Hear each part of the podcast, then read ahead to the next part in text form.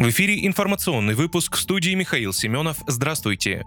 Россия должна работать на упреждение в области денонсации невыгодных экономических соглашений со всеми недружественными странами, заявил председатель партии «Справедливая Россия за правду» руководитель партийной фракции в Госдуме Сергей Миронов. Ранее стало известно, что в правительстве одобрили проект о денонсации соглашения с Великобританией, разрешающий вылов рыбы в Баренцевом море. Парламентарий напомнил, что еще весной 2022 года, вскоре после начала СВО, фракция СРЗП призвала правительство провести ревизию всех соглашений с недружественными странами на предмет обеспечения интересов России. Похвально, что эта работа начала приносить первые результаты, однако убежден, правительство должно действовать на опережение в этих вопросах, более активно отстаивать наши национальные интересы. В условиях глобальной экономической войны, которую нам объявил Запад, разные жесты доброй воли неуместны, сказал Сергей Миронов.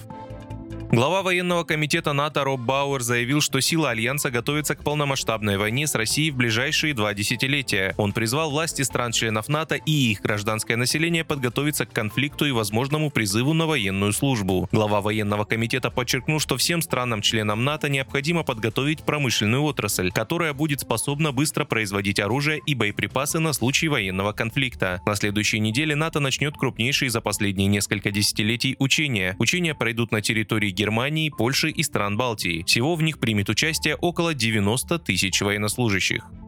Президенту России Владимиру Путину доверяют 79% россиян, а его деятельность положительно оценивают 81%, следует из результатов опроса ФОМ. По данным исследования, о доверии президенту России заявили 79% респондентов, 12% придерживаются противоположного мнения. Деятельность главы государства на своем посту положительно оценивают 81% опрошенных, недовольны его работой 9%. Опрос ФОМнибус был проведен с 12 по 14 января 2024 года среди полу полутора тысяч респондентов в 104 населенных пунктах, 53 субъектах России.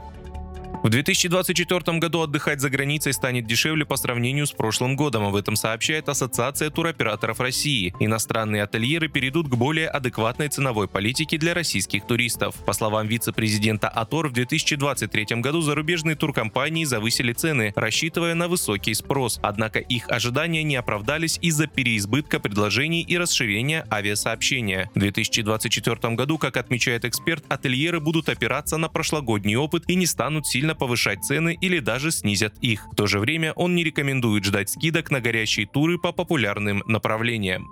Вы слушали информационный выпуск. Оставайтесь на справедливом радио.